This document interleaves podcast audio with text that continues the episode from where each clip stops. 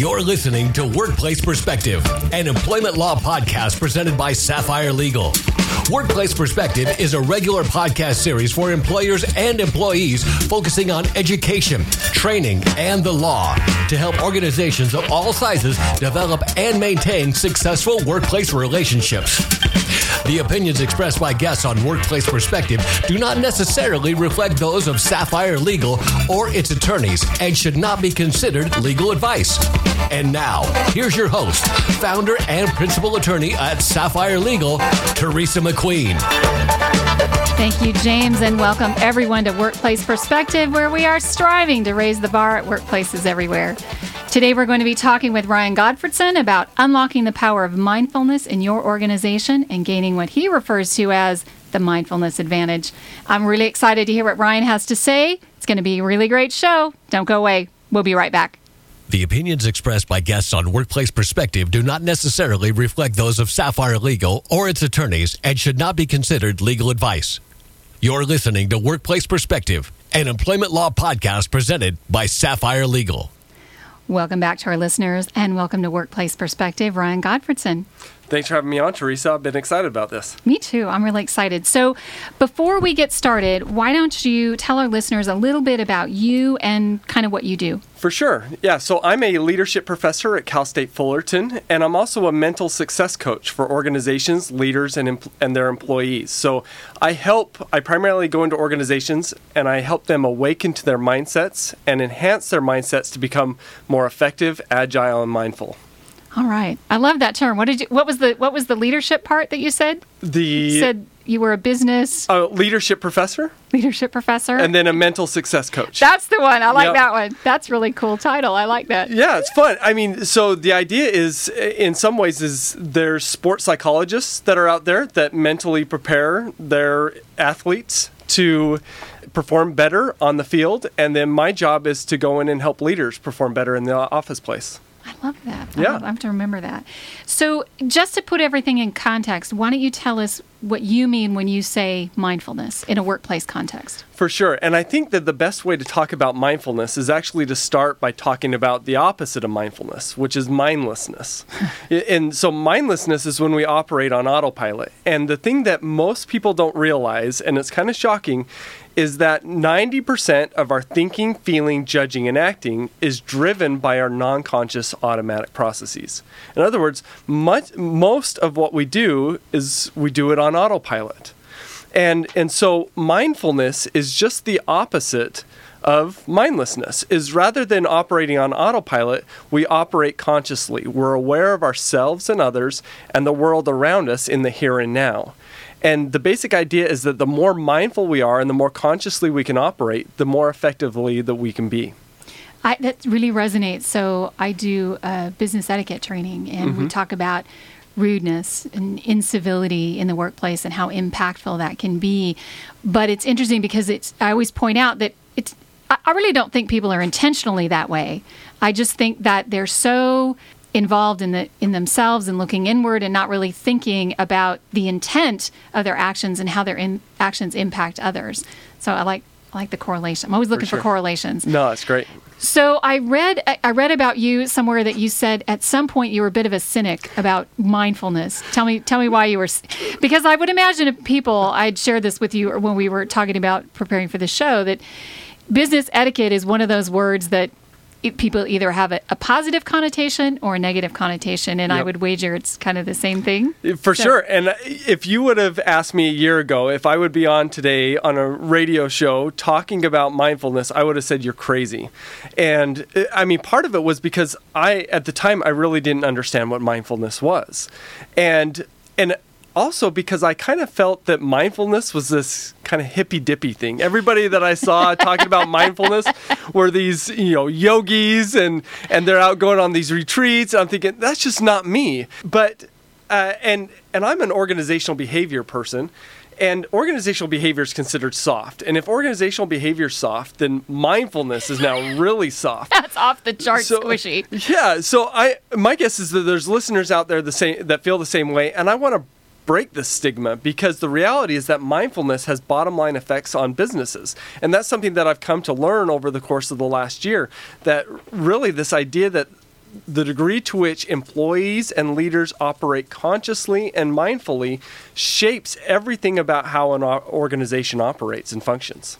Do you, I don't want to put you on the spot, but do you have any like tangible statistics or something like that that you could kind of share with us to put that in sort well, of a well, sharper point? Let me, let me give you some context on the research uh, dealing with mindfulness. So mindfulness has been researched on an academic perspective for the last forty years. But for the first thirty of those forty years, it was primarily focused on, does mindfulness and meditation relieve stress? And and everything is that has been found in that regard has been positive. In the last ten or, or even less years, the research on mindfulness in the workplace has exponentially increased. And what What we're finding is that mindfulness has a whole host of benefits that, that range from improving how we process information, our creativity, our decision-making. It helps us respond more positively to feedback. We behave more rationally. We have better communication quality, greater empathy, more intrinsic motivation, better performance. I could go, I could go on and on. I mean, All, any of the research that is out there on my, on mindfulness is suggesting that it has strong positive effects on almost any positive outcome that we could study in a workplace setting. So going from being a cynic to being what you being what you are now and, yeah. and the focus that you have now, what was what was your aha moment? What what changed it for you? Uh, I'm not sure if I had one aha moment, but a string uh, of moments, and and it all. Let me just kind of put it in perspective, as I, I came into this from the leadership realm. So when I, I've been studying leadership for the past ten years, and for the first about five years, one of the things that I found is that the focus on leadership from both an academic perspective as well as a practitioner perspective is that we need to help leaders know what to do to be effective. We need to focus on their behaviors. But what I've come to realize is that effective leadership isn't about what we do. It's more about who we are and the motives for why we do what we do. And and so what mindfulness does is it gets at the at our motives. And what I found is that the leaders that are the most effective are are are the leaders that are mindful, because they focus on becoming a better person as opposed to just doing the right things. They do the right things for the right reasons. And we'll, we'll we'll get a little more detailed in the second part of the show, and this might be an appropriate place to, to, to set that back to. But what you're talking about seems to me like it requires a lot of self-awareness. And you and I both worked in the corporate world, and we understand that that's, that's a rare commodity. For sure. Would you, yeah. Yep. So... Unfortunately. Yeah, which kind of leads me into, so is it is it really been difficult to sort of overcome the corporate mentality when it comes to mindfulness? Because... corporations do do tend to, especially when things get tight, it's the soft skills that get pushed off to the side. Yes, and the other problem here is that if you ask people if they're self-aware, what's their answer? Well, of course I am. Exactly. So so that's the problem, is that anybody thinks that they're self-aware. They just don't know what they don't know. And so it's really hard to open people up to the idea that they need to be more self-aware. And so surely there's a couple of factors going on here. One, there's somewhat of a negative stigma around mindfulness in that it's kind of this fad or even hippy-dippy. But then the second thing is that organizations primarily focus on the things that they measure. Let's just say revenues, for example. And they generally don't do a good job of focusing on the things that drive the things that they measure. So to play out this example mm-hmm. is is in the case of organizations wanting to drive revenue, they may want to focus on customer service. Now, some some organizations measure customer service and others don't. But one of the things that nearly, uh, well, most organizations don't measure is mindfulness. And mindfulness drives customer service, and customer service drives revenue. But the focus is primarily on either revenue or, if you're lucky, on the customer service. But nobody's really trying to measure mindfulness. Thus, it's not really promoted within the organization. So we want to. So what happens is in organizations is they train their customer service representatives, here's all the things that you need to do. But really what they need to be doing is, here's the type of person that you need to be. And you need to be a mindful person in order to provide high-quality customer service. I like that. I think that's really interesting. Getting over that, the corporate mentality when it comes to mindfulness. How much do you think that culture actually plays into the mindfulness issues, because we know that that's the buzzword, um, improving culture. And I, I do it in sexual harassment trainings. I'm always talking about it's the culture. Part of that's, you know, we got to address this.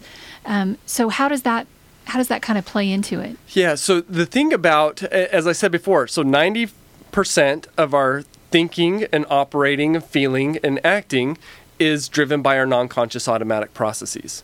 And so the culture is what shapes people's non-conscious automatic processes. So when you enter into an organization, mentally, you're kind of wired to try to fit in and try to fall in line.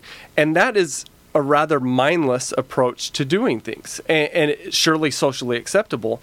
And, and so what we need to do is we need cultures that allow people to develop non-conscious automatic processes that are positive, but we also need cultures that incentivize and bring out more conscious processing and create space in order for that to occur. How do you how do you how do you do that? How do you create that space? Great question. So one of the things that's important to recognize about mindfulness is it has two components. So one is present, so you're present in the here and now, and the other is awareness. So we need to enhance both of these things, and we need to think about both of these things like they're muscles. So mindfulness really is a muscle. It's something that we need to work out, and we need to do so on a consistent basis in order to strengthen that. I mean, we, we've got a problem in that we've got cell phones in our pockets at all times. So I don't know about you, but if I'm standing in the line at a grocery store and I'm I got nothing to do, my automatic reaction is to go to my cell phone and pull it out. Well, you see, mindfulness, our, we could tell the strength of our mindfulness muscles by the degree to which we can sit with ourselves and not think about anything. And how long can we do, do that for is indicative of how the strength of, of our mindfulness. And so we're usually not very good and not very strong with that. But what we can do within an organizational setting is we could create opportunities for employees to build those muscles. So we could give them some time and resources and space in order to work those out. So some of the ways in which organizations do that is they teach them breathing techniques, give them time for meditation, maybe even yoga, uh, and, and time to be intentional. Maybe even let me throw out a suggestion that I found that has worked really well for me, which is a book called The Five Minute Journal. And so The Five Minute Journal is a book where you answer three questions in the morning and three and two questions at night. And it's just setting aside time to be intentional about your day. What are the feelings that you want to bring? What are the, what is the impact that you want to have within your work? And, and it really helps set the tone. And, and then also at the end of the day, reevaluate. How, how did you do? And in the process of doing this, you're training your mind to be more mindful, conscious, and intentional uh, with the time that you have. I love it. I love it. Well, we're going to take a quick break, and when we come back, we're going to hear more from Ryan on the power of mindfulness in the workplace. Stay with us. We'll be right back.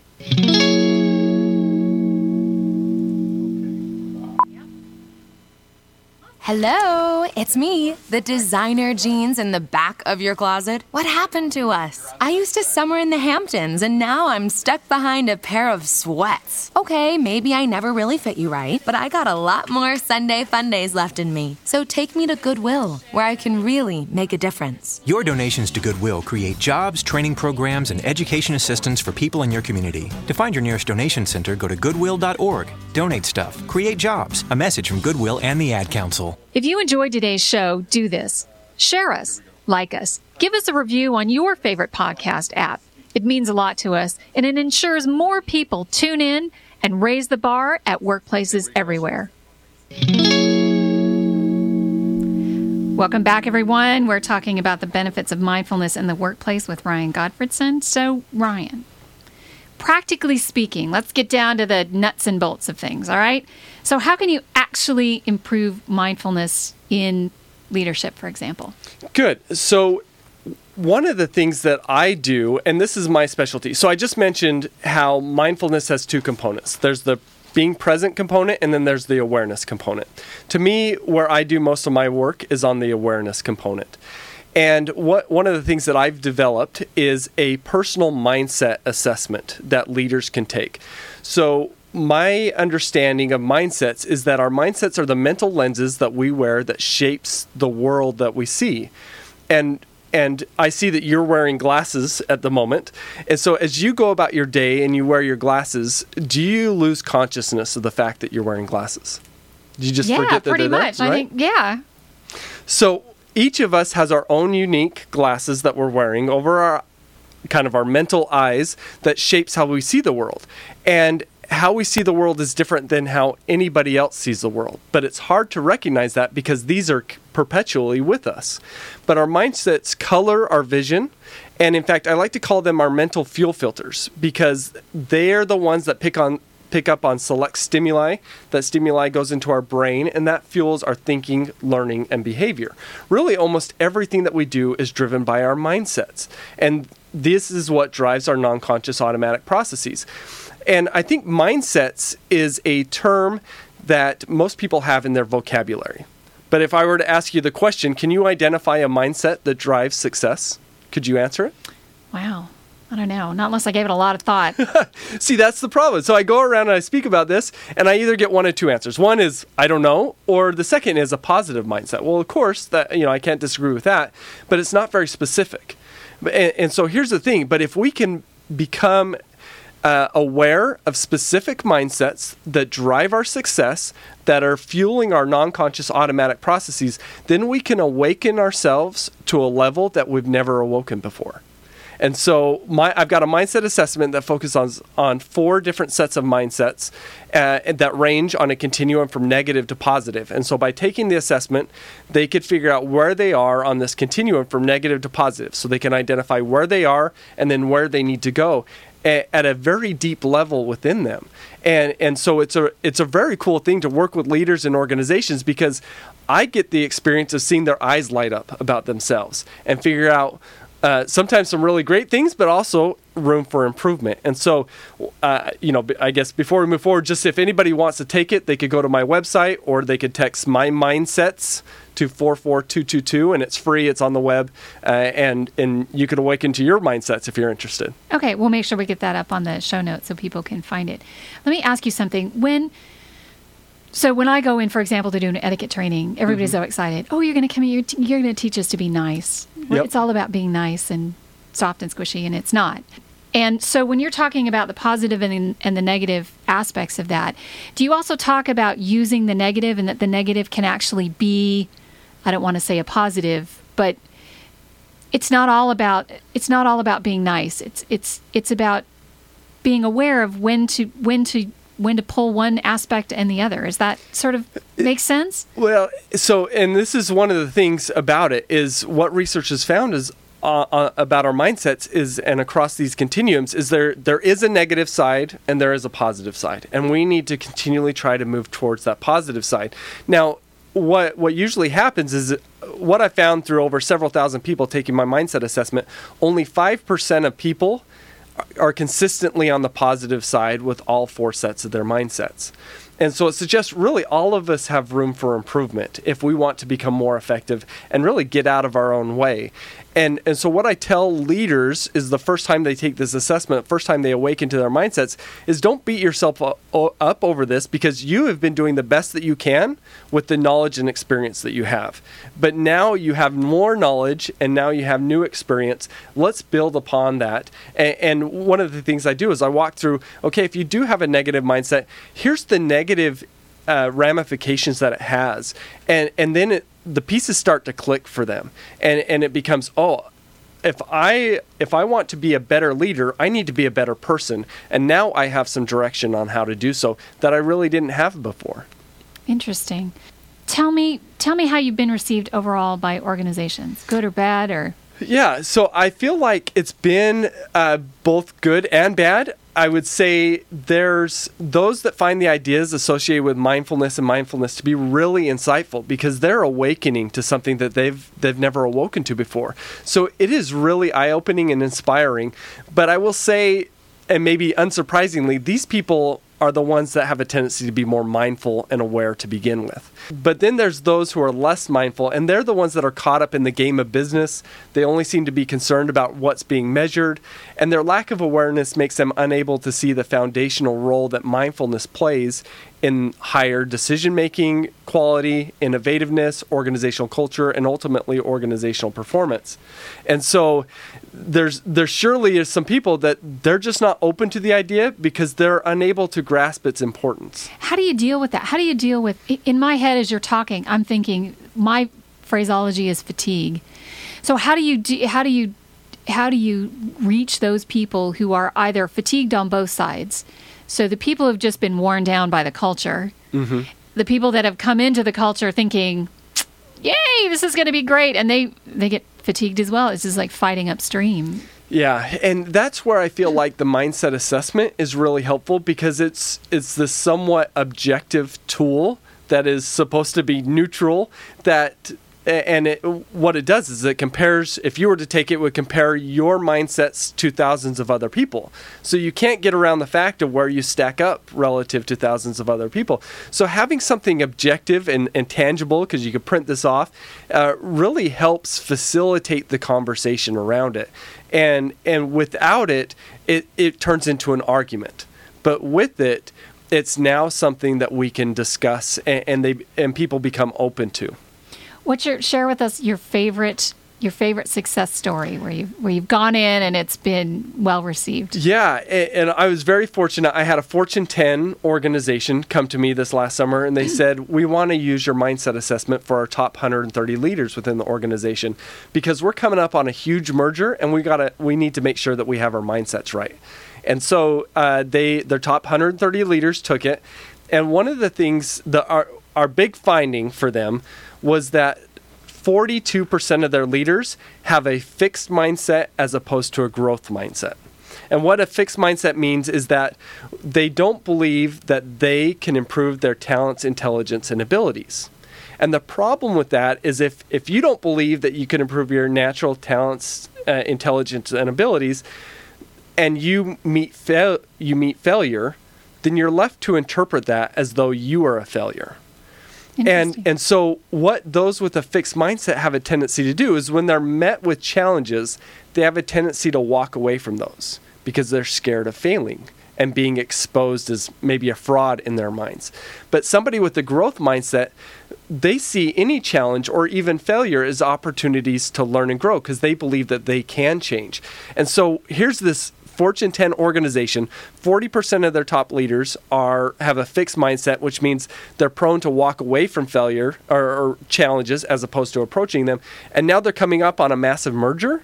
Like, this is a huge red flag for them. And so what we then did is uh, we, we figured out ways in which we can promote having more of a growth mindset within the organization. I love it.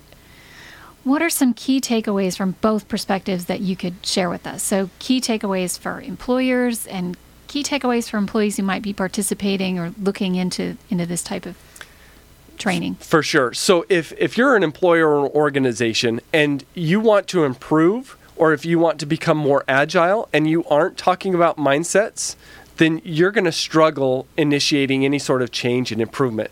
You see, our, again, our mindsets are foundational to our thinking, our learning, and behavior. And if we just try to direct behavior without first changing the mindsets, the prevailing mindsets are always going to resist the changes that you're trying to make. And so it's really important as an organization that you focus on pushing the mindsets forward, then naturally the thinking, learning, and behavior will follow, and correspondingly so will success.